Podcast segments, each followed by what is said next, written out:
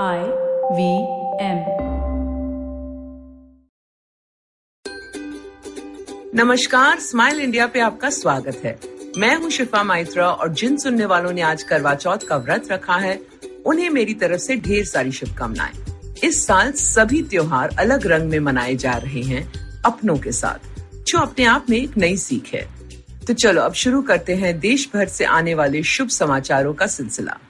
पहले बात करते हैं अंकित नगवंशी की, जिन्होंने एक बढ़िया आईटी की नौकरी छोड़कर चाय पिलाना शुरू कर दिया। ज़ाहिर है ये नागपुर के बंदे को खुद चाय का बड़ा शौक है। जब वो छह साल तक आईटी में काम करते थे, उन्हें इस बात से दिक्कत थी कि हर जगह चाय ढंग की नहीं मिलती। दफ्तर की मशीन वाली चाय तो वो पी नहीं सकते थे, और कम ही ऐसी चाय की दुकानें थी जहाँ चाय अच्छी बनती थी। और अंकित को पता था कि उसकी तरह बहुत से लोग हैं जो अच्छी मसाले चाय के लिए तरसते हैं। उनके खानदानी शहर चिंदवारा में भी वही हाल था। मध्य प्रदेश के चिंदवारा में अंकित रहने लगे माता पिता के देहांत के बाद और वहीं तय किया कि मैं चाय का काम करूँगा। घर वालों ने नाराज़गी जताई तो अंकित ने कहा, एक साल में कमाई ठीक न हुई तो फिर नौकरी खोज लूँगा। फिर इंजीनियर साहब ने रिसर्च शुरू की देश भर में। जयपुर, पुणे और मुंबई की मशहूर चाय की दुकानों के दौरे किए। घर लौटकर अपना चाय मसाला बनाया। लोगों की पसंद जानने के लिए रोज चाय बनाकर अपने कॉलोनी वालों को मुफ़्त पिलाई। उनके सुझाव लेकर मसाला की मात्रा में बदलाव किया और जब सबको पसंद आई इंजीनियर चाय का जन्म हुआ। जी हाँ यही नाम है उनकी रेडी का। कई जगहों पर और चाय वालों ने मना किया तो अंकित को रेड़ी लगानी पड़ी एक सुनसान गली में। पर चाय के दीवानों को खुशबू आ ही गई और अब सुबह से देर रात तक ग्राहकों की भीड़ लगी रहती है। जल्द ही अंकित रेस्टोरेंट भी खोल रहा है पर खुद वो चाय पे ही डटा रहेगा। मैप पे ढूंढना पड़ेगा मुझे चिंदवारा, पर अच्छी चाय के लिए तो मैं कहीं भी पहुँच सकती हूँ। अब रुक करते हैं दिल्ली की ओर, जहाँ रोज सड़क पे क्लासेस लगती हैं, जो कोई बड़ी संस्था नहीं चलाती, बल्कि एक बुज़ुर्ग जोड़ा चलाते हैं। वीना और वीरेंद्र गुप्ता आराम से अपनी रिटायर्ड ज़िंदगी जी रहे हैं। एक डिप्लोमेट की व्यस्त नौकरी के बाद अब वीरेंद्र अपने बच्चों और उनके बच्चों के साथ खुश हैं। फिर जब पैंडमिक आया तो घर की नौकरानी ने बताया कि स्कूल बंद होने के कारण उनकी बस्ती के बच्चे बिगड़ रहे हैं। वीना ने पति से कहा, क्यों ना हम अपना कुछ वक्त देकर उन्हें रोज सिखाएँ? तो ऐसे बना प्लान और अब बच्चे रोज आकर गणित, विज्ञान, अंग्रेज़ी सीखते हैं और साथ ही कुछ कसरत भी करते हैं। एक बड़े से पीपल के पेड़ की छाव में क्लास लगती है और वीना सारे पढ़ने लिखने का सामान ले आई। इन बच्चों के पास इंटरनेट की सुविधा तो है नहीं पर इस तरह उनकी पढ़ाई चल रही है स्कूल खुलने तक। धीरे धीरे और बच्चे भी आने लगे तो इस जोड़े ने तय किया कि एक की जगह तीन क्लासें लगेंगी। बच्चे चार से चौदह तक के हैं तो कुछ सुबह सुबह आते हैं, कुछ दोपहर को और कुछ शाम को। हर क्लास के बाद वीना घर का बना नींबू पानी और कुछ पकवान देती है स्टूडेंट्स को। मेरे हिसाब से ये होती है सही देश सेवा। खुशी चंदलिया का नाम आपने शायद ना सुना हो, पर मेरी मानो ये लड़की लाइफ में बहुत आगे जाएगी। सूरत की रहने वाली सत्रह साल की खुशी को पर्यावरण से खास लगाव है और इस साल उसे यूनाइटेड नेशंस एनवायरमेंट प्रोग्राम का रीजनल एम्बेसडर चुना गया। इसके तहत वो लोगों को जागरूक कर रही है पर्यावरण के विषय में। कैसे हर कोई जीवन में छोटे छोटे बदलाव लाकर धरती का बोझ कम कर सकता है?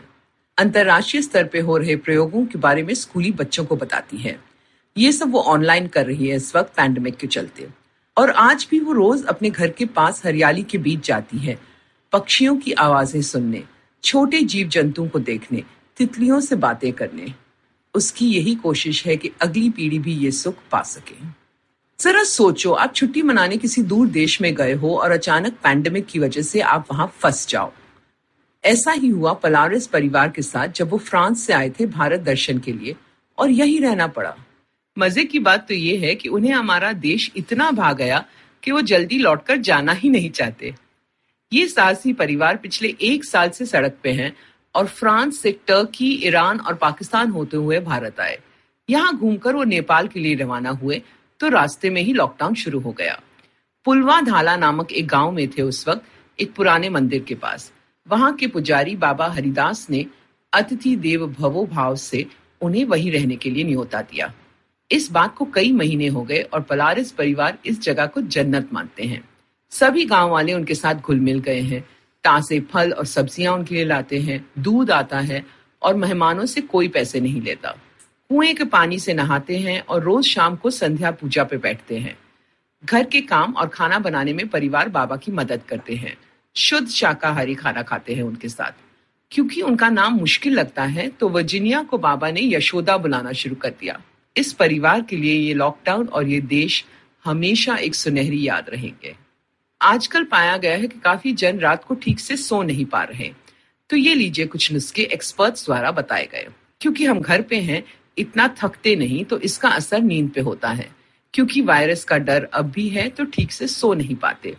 तो इसके लिए विशेषज्ञ कहते हैं कि सोने का रूटीन दोबारा लाएँ, जैसे ऑफ़िस जाते समय करते थे। टाइम पे सोएँ और टाइम पे उठें। ये नहीं कि मीटिंग से पाँच मिनट पहले। बिस्तर को सोने के लिए रखें, काम के लिए या खाने के लिए नहीं। एक्सरसाइज देर शाम को ना करें, दोपहर को ना सोएँ। रात को हेवी खाना ना खाएँ, चाय कॉफ़ी ना पिए। फ़ोन और कंप्यूटर कम से कम सोने से दो घंटे पहले बंद कर दें। गर्म पानी से नहाकर ठंडे कमरे में जाकर लेटे तो तुरंत नींद आ जाएगी। अगर आपको ये पॉडकास्ट पसंद आया तो और दिलचस्प पॉडकास्ट सुनना न भूले आईवीएम नेटवर्क पे। आप हमें सुन सकते हैं आईवीएम पॉडकास्ट ऐप पे या आई पे। आप हमें सोशल मीडिया पे भी फॉलो कर सकते हैं। हम एट आई वी पॉडकास्ट हैं ट्विटर और इंस्टाग्राम पे। और अगर आप मुझसे बात करना चाहते हैं तो मेरा हैंडल है एट शिफा माइत्रा इंस्टाग्राम और ट्विटर पे। मैं आपसे जल्द मिलूँगी, तब तक हँसते रहो और हंसाते रहो।